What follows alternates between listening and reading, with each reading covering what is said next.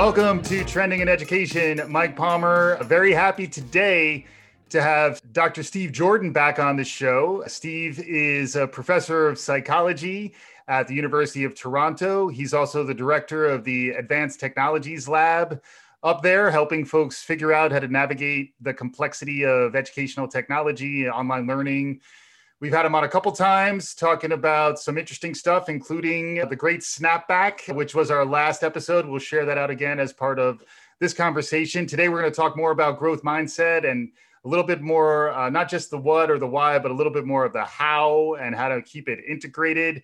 We're going to have a really interesting conversation. Steve is now qualified for a refrigerator magnet, which is very exciting. Steve, welcome back to Trending in Education. Thank you. Let's set the stage with the two previous engagements. So the first time we were getting to know you a little bit, talking about what it's like to be thinking about advanced learning technologies in 2020 into 2021. A lot of people were thinking about online learning in ways they never thought about it before in 2020. Uh, so we got some of Steve's perspective on what that's been like. By no means are we out of the woods on any of that but then mm-hmm. your second engagement, we were talking about the more the behavioral psychology aspects of hum, what humans do, how we interact as social beings, and how there's going to be some powerful forces that'll be pulling us back to yeah. snap back into pre-pandemic behavior patterns. And we had some interesting conversation about that, and maybe some notes from you, Steve, about what we want to be careful about.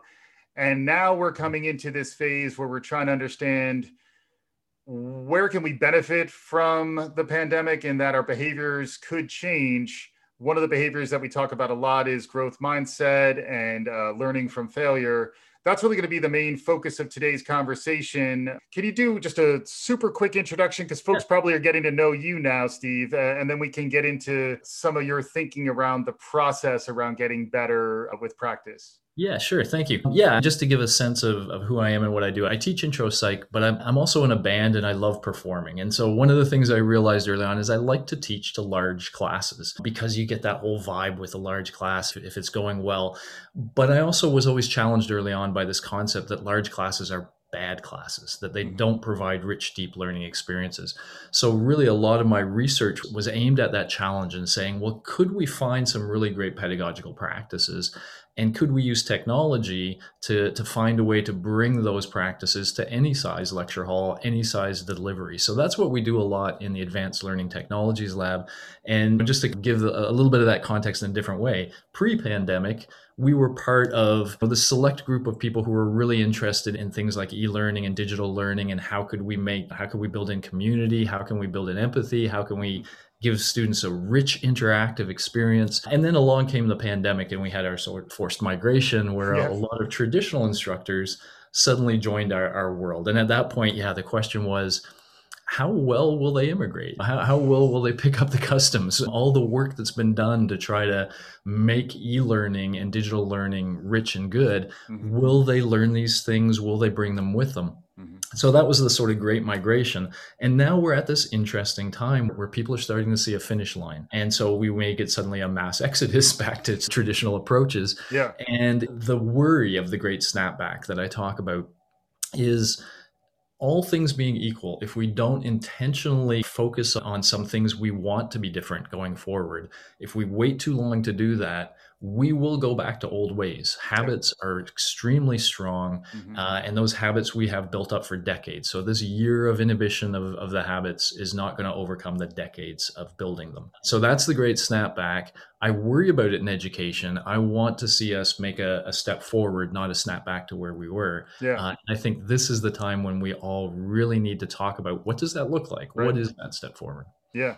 Yeah, it's really, and you've definitely gotten me thinking about it. So thank you for doing that. And I think our, our listeners uh, hopefully are along for the ride in an interesting way. And just as a quick note there, we're going to be talking about feedback. One of the things that uh, we would love to get is more feedback from folks beyond uh, just Mike and Steve. We're going to have a really interesting conversation. Anyone who's hearing this who has some thoughts to share, we would love to get more engagement because I know that's one thing that that you've had success with too is tapping into the power of peer-to-peer conversations that may not be the the the sage on the stage. Instead it's more the guide on the side and or no guide at all and let folks learn uh, from one another. Can you give us a quick note on that too steve? Yeah and this is uh, i think a transition that we've been going through for a little bit. We've realized that it's really important that we develop skills in our students skills like critical thought creative thought and communication interaction collaboration kind of skills these are the things that when they graduate will help them succeed in any um, situation and one of the jokes i like to tell my students is you always hear critical thought will help you get that job or help you get that raise it'll also help you pick that good life partner. Critical thought is really important for a lot of the decisions we make and getting them right. Now, the thing with skills, and we'll probably come back to this a few times, is think of playing guitar, think of dancing, think of any skill that's out there. Why aren't we all like multi instrumentalists or whatever? Because skills are, are hard to develop and they only develop through use. And often they start by being not very good. Mm-hmm. So, if we want our students to develop these skills, we have to get them using them and they're not going to use them if we're just talking at them if we're just presenting stuff to them then it's awful hard to get them really using them so i'm i'm a fan of process and approaches that ask students to engage these skills in structured ways in formal ways mm-hmm. that will really give them the practice almost like a formal if you're wanting to play basketball you go to some formal training program yes. where you where they drill skills and mm-hmm. isolation or combination can we do that for critical thinking, creative mm-hmm. thinking, and communication? And can we do it at the scale we need for current institutions? I think we can. And that's really been a lot of the work I've been doing is to try to crack that nut as well as I can. And I think we've come pretty far. Yeah, yeah, and the uh, the related idea. So there's skill sets and there's also mindsets, and yeah. and the the mindset of all mindsets. Our our collective guru is Carol Dweck, who a shout out to, to Carol Dweck. Uh, I'm a huge Carol Dweck fan. The growth mindset was uh, really a paradigm shift for many of us in terms of how we think about how humans grow and develop and how we should interact uh, and think about ourselves, think about each other. You've spent a lot of time thinking about it. Maybe you could catch us up on what growth mindset is uh, in case folks are, are, less familiar. But then the really interesting thing, Steve, is that I think you've made it more concrete and applied in terms of here's some tactics, here's some ways of operating, ways of structuring your interactions that will help all of us get better at, at genuinely growing. Can you talk us through sure. some of your thinking on the growth mindset? Yeah, I'd love to. Yeah, the first thing is, like you said, it's a great concept. It makes a lot of sense to a lot of instructors. So the idea is that sometimes students get stuck in what Carol would call a fixed mindset, which is most most commonly voiced as I can't do that. I can't learn physics. I can't learn math. Often it's the STEM disciplines we imagine as the ones challenging challenging us in that way. But once you come into that notion of something that you just cannot do, well, that's it's going to be a huge impediment to you ever getting across. So Carol was big on we have to really in our institutions, in the way we speak, in the way we write our, our textbooks, and in every interaction with the student, we have to be exuding a belief that whatever it is with it with a proper sort of training and effort that you can grow that you can improve and that anytime you see things like failures they want to be translated into an opportunity for growth. So we want all of our students to constantly thinking, how can I get better? How can I grow? And that's the growth mindset. It's a beautiful concept. I, I agree we want it. My disagreement with Carol is only this it's not natural, it's not easy. And I don't think it can be fostered simply by context. Mm-hmm. I think we as instructors, I think it's critical and it's important, and we need to teach it but we need to get very explicit and, and thoughtful about how to teach it because there's a villain and it's mm. the villain that carol doesn't mention that i think we need to expose first yeah um, that villain is what some people call our reptilian brain. It's yes. the most ancient part of our brain that has evolved for decades. And one of the very basic things it does to keep us alive is if it thinks we are a weakness is being exposed or a threat is in the environment, it immediately kicks us into fight or flight mode. Yep. Uh, it makes us want to escape that threat or go and attack it. And so imagine a student, the typical growth mindset situation is, oh, we've given them feedback. We've looked at their work.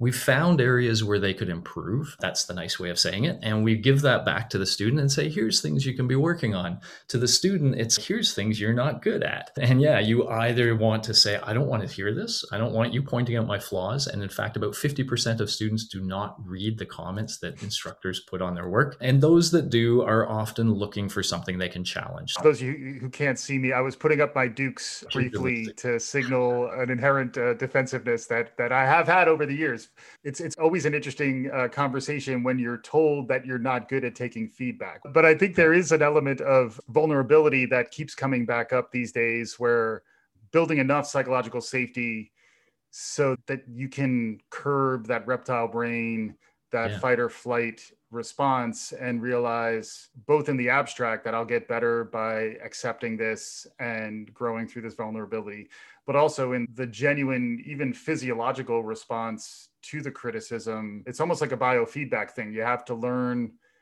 to adjust some of your responses to go against your yeah. natural instincts. You have to, first of all, learn to recognize that fight. Just a common example when we're playing in the band as a bunch of musicians, you'll be tempted every now and then as a musician to tell the other musician, you're playing a little too much there, or you're you're not quite hitting the beat the same way.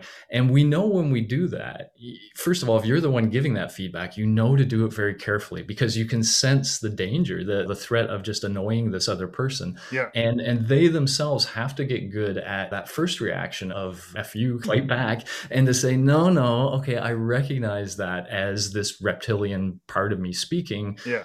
But let me think about it. And so there's this interaction between our conscious mind, our frontal lobes, yeah. which which is what we use with our words and when speaking with each other, yeah. and, and the more emotional primitive side of us. And and getting a message from the frontal lobes to the primitive side. And and exactly as you say, learning to be aware that this is a reaction and how to then negotiate and get to the information around the so so I sometimes say the emotion is like a bouncer in front of the door to learning and they're standing there and yeah. if you pound on the bouncer or whatever you're never going to get in you have yeah. to acknowledge that the bouncer's there and and then you can sometimes gently push the bouncer aside right, right. and get to the stuff you want to get to but that is something people have to learn mm-hmm. and that's where I think we need to think seriously about how to take them on that journey, how to give them the experiences they have as students to do exactly what we're talking about. Recognize the reaction uh, and then find a way to negotiate to, to actually reach the level of personal growth. Yeah. A couple things uh, jump to mind. One is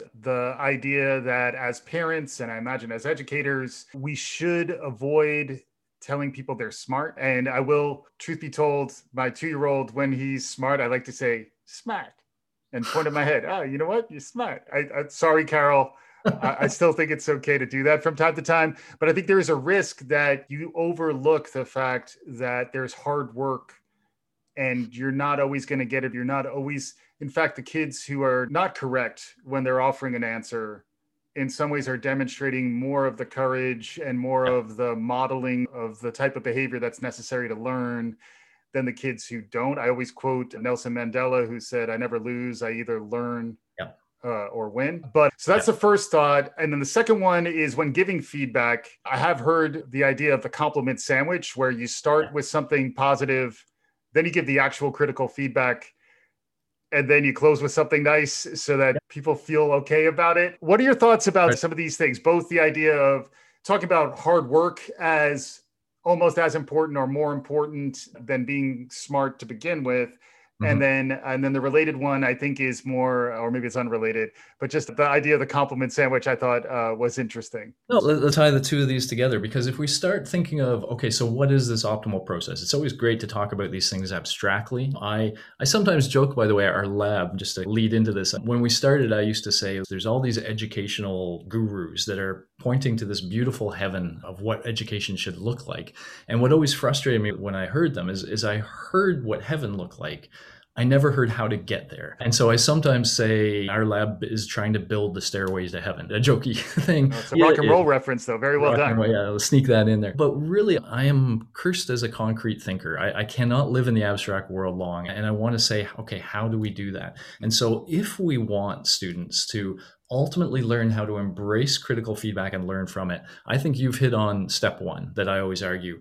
Let's begin them in the process of giving feedback to others. Mm-hmm. And let's introduce the challenge of feedback to them then when it's not personal, mm-hmm. when it's mm-hmm. like, hey, you're going to give feedback to this other person. And let's talk to you about the reaction they might have if you don't if you're not careful and so we everything we just talked about the villain and the reptilian brain a tell students make them understand that there's this villain lurking out mm. there mm-hmm. and then have them play the role of with the best intentions, seeing the work of their peers, and this can be done anonymously, which is optimal. We can talk about some of these things as we go, but seeing work that their peers have done, and then with the best of intentions, trying to give each peer some advice about how they think the work can be improved. So we're going to put them in this constructive feedback situation. But again, we're going to let them know, hey, this is tricky. So things like your positive, negative, positive sandwich. The reason we're doing that is is to try to first of all make the person want to listen. If we start negative right away, that reptilian brain's gonna yeah come and they're gonna run away. So if if you make them like you, maybe they'll stick with you. Right. Then they get through the negative. Will they bail on you? Then possibly. But if if you at least finish positive, then they might like you again and they might take the time to think about what you said. But when you talk about students, what what I think of the value of that of giving the feedback and having them do this repeatedly and, and see the challenge involved in that is because then we can put them on the other side. And they have the experience that they're they're going to be digesting feedback now but they know that those people they've been in those people's shoes and, and they know their intentionality what they're trying to do and they know the challenge those people face in doing it. Uh, and i think that's step one is, mm-hmm. is to get that and have students giving feedback. I would say both the constructive and it's okay to highlight things people are doing well as well right. and that's a good thing to do as well but yeah the, the constructive that's the challenging for sure yeah and it does tie to building that culture of psychological safety to begin yes. with where if you're in a toxic environment and there's already mistrust and a fight or flight might actually be the correct yep. tactics in a more mercenary dog eat dog environment and having the EQ and situational awareness to understand when it actually is advantageous to be a little more vulnerable. To me, it, it's a little bit reminiscent of the idea of good team dynamics, where when a team trusts each other, they realize it's not a zero sum game, that you can actually make others better and yep. the related notion from uh, my time in the private sector is the idea of a 360 review,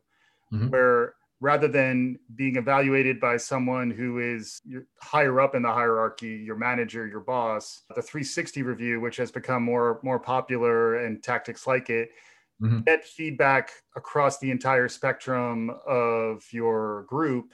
Yep. And what I found in those experiences is lots of times the feedback from my peers people I thought of as my peers was was more instructive than the feedback I got from my manager because we all see things from different yeah. perspectives. There, there's there's an interesting concept just generally called peer learning, which is very powerful, and, and you throw it out there because it connects with what you're saying. So the, the idea is this: in the formal approach, I'm trying to bring to mind the, the name of the, the guy. It'll, it'll come to mind, yeah. tip of the tongue phenomenon. But in in his formal approach, he had all these physics problems, and when he taught, say, ballistics, he did a course on ballistics. He would have this problem that he knew after I teach this, about 50% or less of my students will really know the right answer. And so he would throw that question up and he would have with response devices, he would ask his students, what's the right answer? And they and he would find a level. And he liked, I think, 40 to 50%.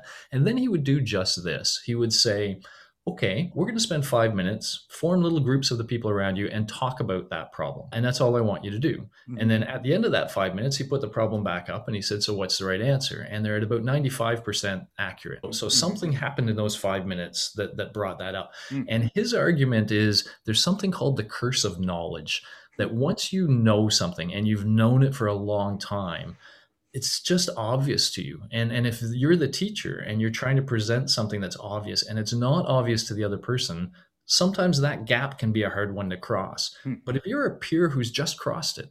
You just went from, oh, I got it. You might be in a better position. And so when they form those groups, those students who understand will tend to dominate the conversation because they can justify why they think this is the right answer. Right. And they can bring the other students along with them in a mm-hmm. way that maybe an instructor can't. Mm-hmm. So there's certainly a, a, shared perspective, a shared point in the learning process. If we think of Vygotsky, they're, they're within each other's zone of proximal development, so to speak, mm-hmm. where the instructor might be talking outside of that. And so, yeah, peers have a lot of power, and that's a big thing for me. Let, let me go here for a second. When I think back to the traditional classroom, and I think a student was given a, a task, and they responded to that task. Now their response goes to the instructor and goes back to them. And that's the whole world as they know it, despite mm-hmm. the fact that there's a bunch of other exemplars um, of other people who've done the same task that they could learn all sorts of things from, but we don't show them that work. Right. And that's part of that was because of social issues and etc. But with technology, which we'll yeah. probably talk about sometime, you can have this all happen in an anonymous way. So that keeps that safety that you're mm-hmm. describing.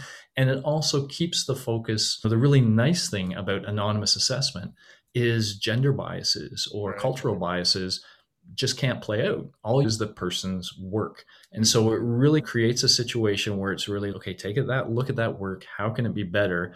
And when we think of that step where, where a student is giving feedback to peers, and we go back to that skills thing I talked about, how do you do that? If I, if I show you a peer's work and I say, think of all the ways this work can be better and then highlight the one thing this person should change mm-hmm. and give them some direction about how to do that some actionable feedback. What do you have to do? You have to use receptive communication to read what they're saying combined with critical thought. Am i buying this all the way? Where are the weaknesses in the argument? More critical thought to find the biggest weakness then creative thought to think, okay, how should they fix this? Yeah. And then expressive communication to express that all to the student. Mm-hmm. Uh, and so that one question exercises those things in a really nice way. And if they're now asked to do that for, say, five peers, mm-hmm. they're getting this repeated. So they're going to exercise them all again in a new context yeah. of your work and then do it again in a new con and if that starts to sound like basketball training mm-hmm. it's what it is. Exercise these skills and then do it again and do it again from a different position from a slightly different perspective. Yeah. That's how we enhance the skills. So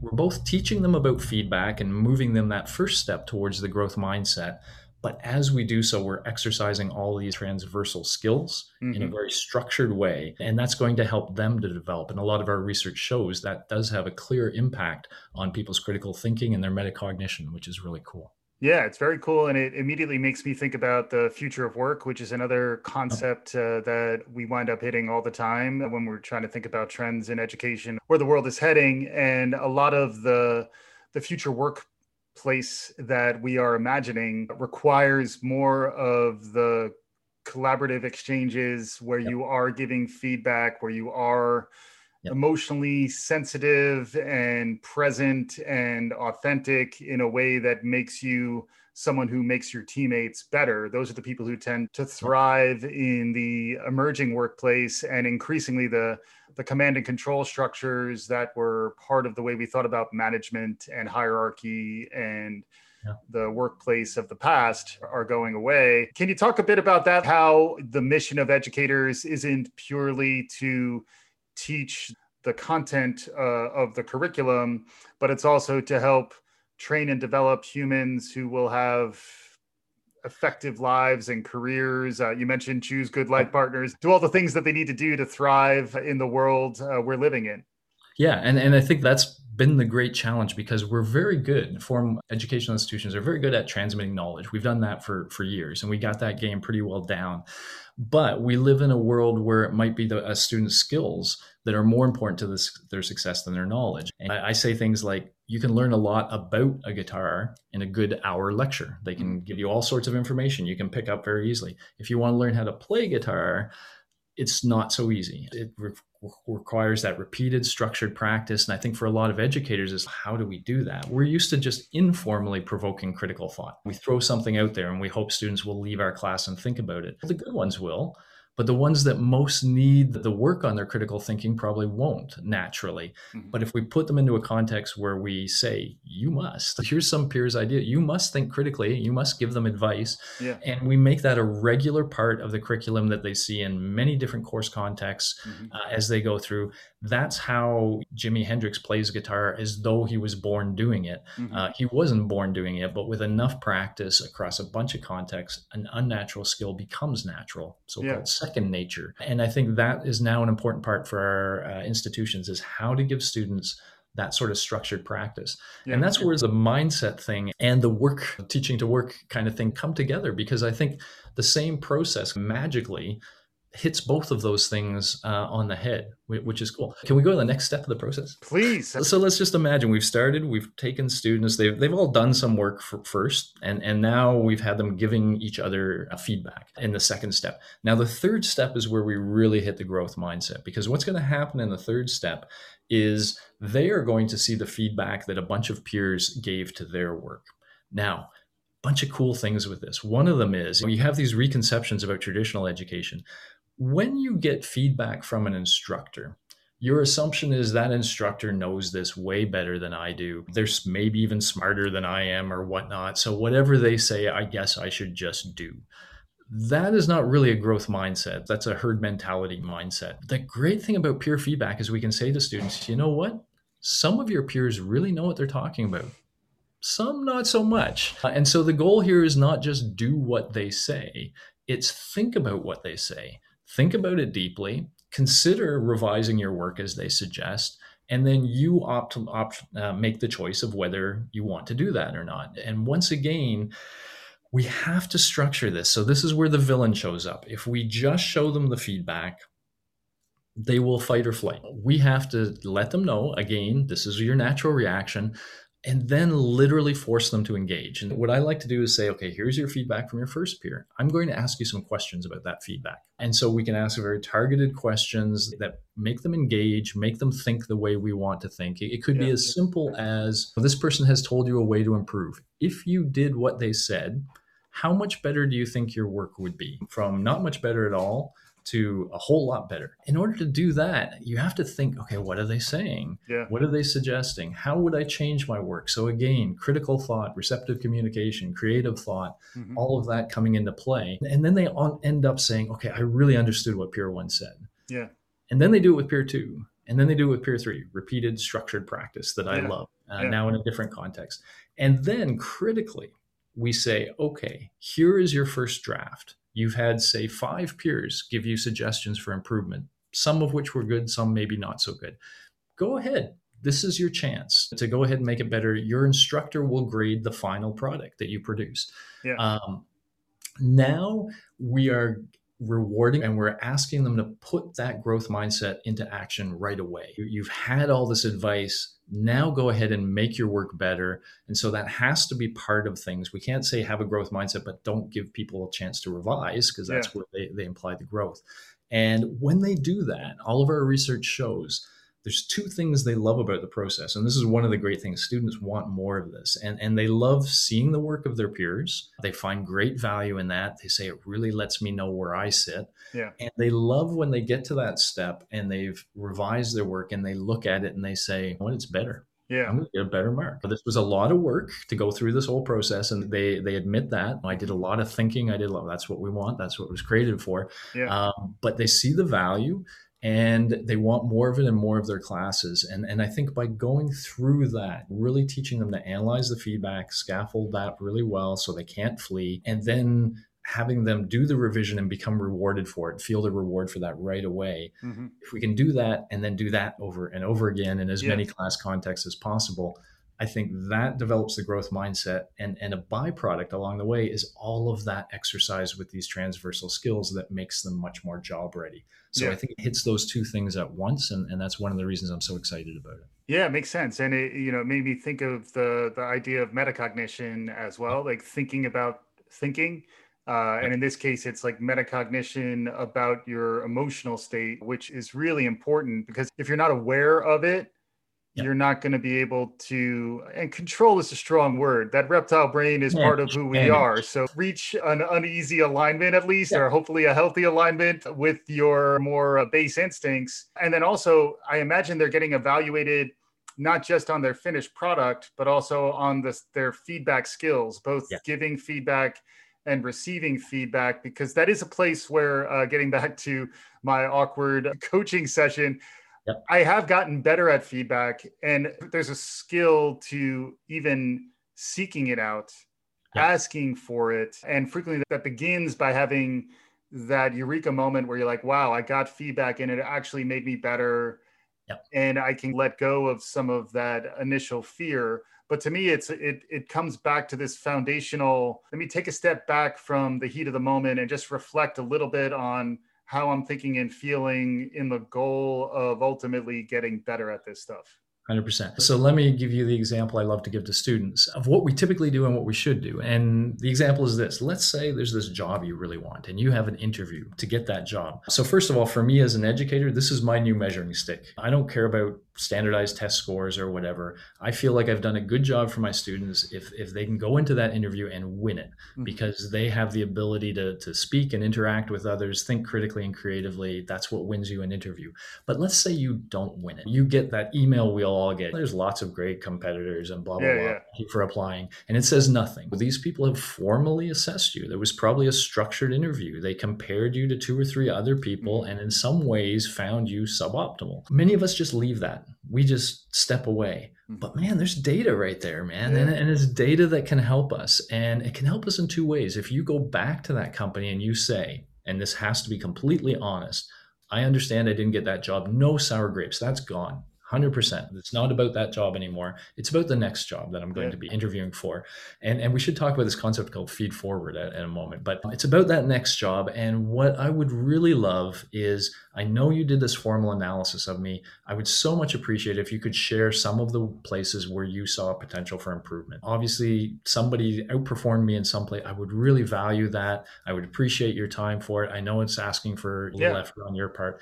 If you do that, A, you can get that data and that can be useful to you. And you should. You've earned that data and you shouldn't just leave it sitting on the table and walk away from it. But the other thing is, you are displaying to these people a growth mindset. Yes. You, you are saying, I continually want to be better. And when that next job comes up, they thought of you well enough to interview you for this one. Yeah. And that next job comes up, it might be, oh, remember that kid mm-hmm. that came in and that asked for that? I like that they did that. And that suddenly gives you a, another opportunity. You know, it is that mindset. It is that willingness to say, I want you to point out things I don't do well. Yeah. That is not natural but it's so powerful. And and that's why i think it's worth educators taking the time to really instill this um, yeah. in in our students. Awesome. And also you had me at feed forward. This sounds great. I, haven't heard that before but uh, i imagine it's the flip side of feedback. But please. It's one of these things we might instruct students when they're giving feedback. And it, it's one that acknowledges the villain. And it's like this so often and it's almost implied in the word feedback. When we're giving people advice we're looking at something they've already done and that's complete and that's sitting there. Mm-hmm. and now we're saying here's what's wrong with it. Yeah. And that's hard because there's nothing we can do about it. That's there. And so we're just taking the arrows in that case. Mm-hmm. a feed forward approach is is all about the wording but it's like this instead of saying, here's what I don't like about what you did, you say, hey, I know you're going to be able to do a revision. These are the aspects of what you did that was really good. But when you're doing your, your revision, here are some things you could think about that might make your revision even better.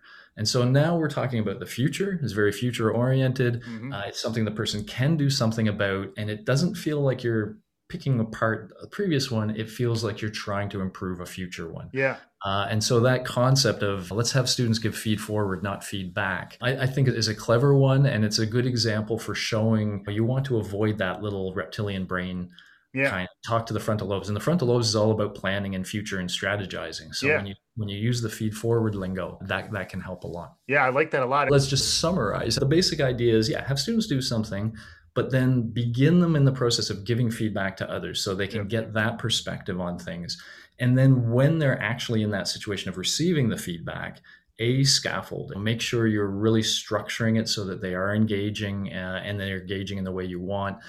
B, allow them to then use that immediately to improve their work so mm-hmm. that it's not just stuff they learn and walk away from, but it's stuff they learn and use. And I'm yeah. a big fan of that. And by having those sort of steps and, and them being rewarded for ultimately demonstrating the growth mindset, for making their work better, yeah. um, that's the, the key process, I think. And the, the cool thing, though, that I would just want to connect it with is as a sort of core of that three stepper that can now be embedded in all sorts of contexts. So to get back to a point you've created, so let me first say you, you need technology to support all of this, mm-hmm. uh, simply because you're doing anonymous reviews and yep. you're seeing five and handing them back, and so it's logistically complex. Technology is good at that, but the technologies also allow you to take it to other levels. And so one example of we, we have something called Peer Scholar we created, and, and our current stuff is a lot around group work, as you suggested, collaboration. Mm-hmm. And so imagine that rather than an individual going through these three steps, you have a group of people who create some group project. And you're right, you want to eventually have the 360 on the end to keep everybody engaged and honest. But then they see the work of other groups.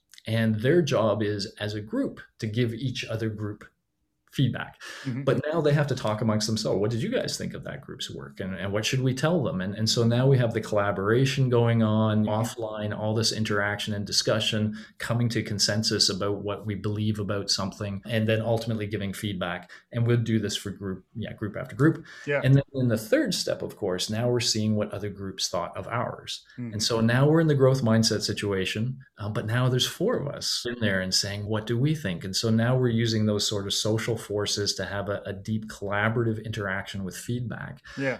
Uh, and I think that's a, another step of, of, taking things where you're doing a growth mindset as a group. Yeah. Uh, and I think that's when people really see the value of it as well. I think that's the key of having people experience this three step, but it could be in, in so many contexts of oral presentations or yeah. whatever it is that they're looking at and, and discussing. But that process exercises all these skills and promotes this growth mindset. Awesome. Yeah, it's great yeah. stuff. We'd love to get more feedback from our listeners as we're uh, we're bringing this home because I think this was really useful for me and hopefully it's it's beneficial to our listeners. It sounds like feedback is genuinely a gift. You can get better at giving and receiving it if you're not thinking about how you can structure that in a way that there is not just uh, top-down feedback there's mm-hmm. more collaborative peer-to-peer kind of structure what other concepts themes or or beats do you want to hit as we wrap this up yeah, I think if we just step back and now say, okay, that all sounds great, Joordens, wow, that sounded complicated, all this stuff going around. And it is at some level. The, the good news is this is becoming a very powerful. So, this process is called formative peer assessment or formative peer and self assessment, because sometimes we sneak in some self assessment there as well. And there are now, it's becoming a, a sort of hot space. There are a number of technologies out there. We have one again from our lab that's called Peer Scholar, but it's just one of several. And a lot of these technologies also embed some of the expertise. So what I mean by that is, wow, you're saying you want students to give feedback, but I'm not sure I know how to instruct them how to give good feedback. Yeah. A lot of these have micro learning built right in, mm-hmm. which is really powerful. So right, you know, before the students give feedback, you can say, why should you care about developing this skill? And you yeah. can have a little two to three minute video that motivates them to care. Mm-hmm. And then, okay, what the heck does good feedback look like? And so you can instruct them there. And so that's the next step that I think is really powerful is when we combine the micro learning in context with they learn and they do. And that really creates this rich experience. And a lot of the technologies can support this already so that the, from the instructor's perspective, the task is really to give them something to do. What is the composition? Book report, lab report, whatever it may be. Yeah. The students then take over. So that's the cool thing is this is student powered. It's yeah. what's called assessment as learning.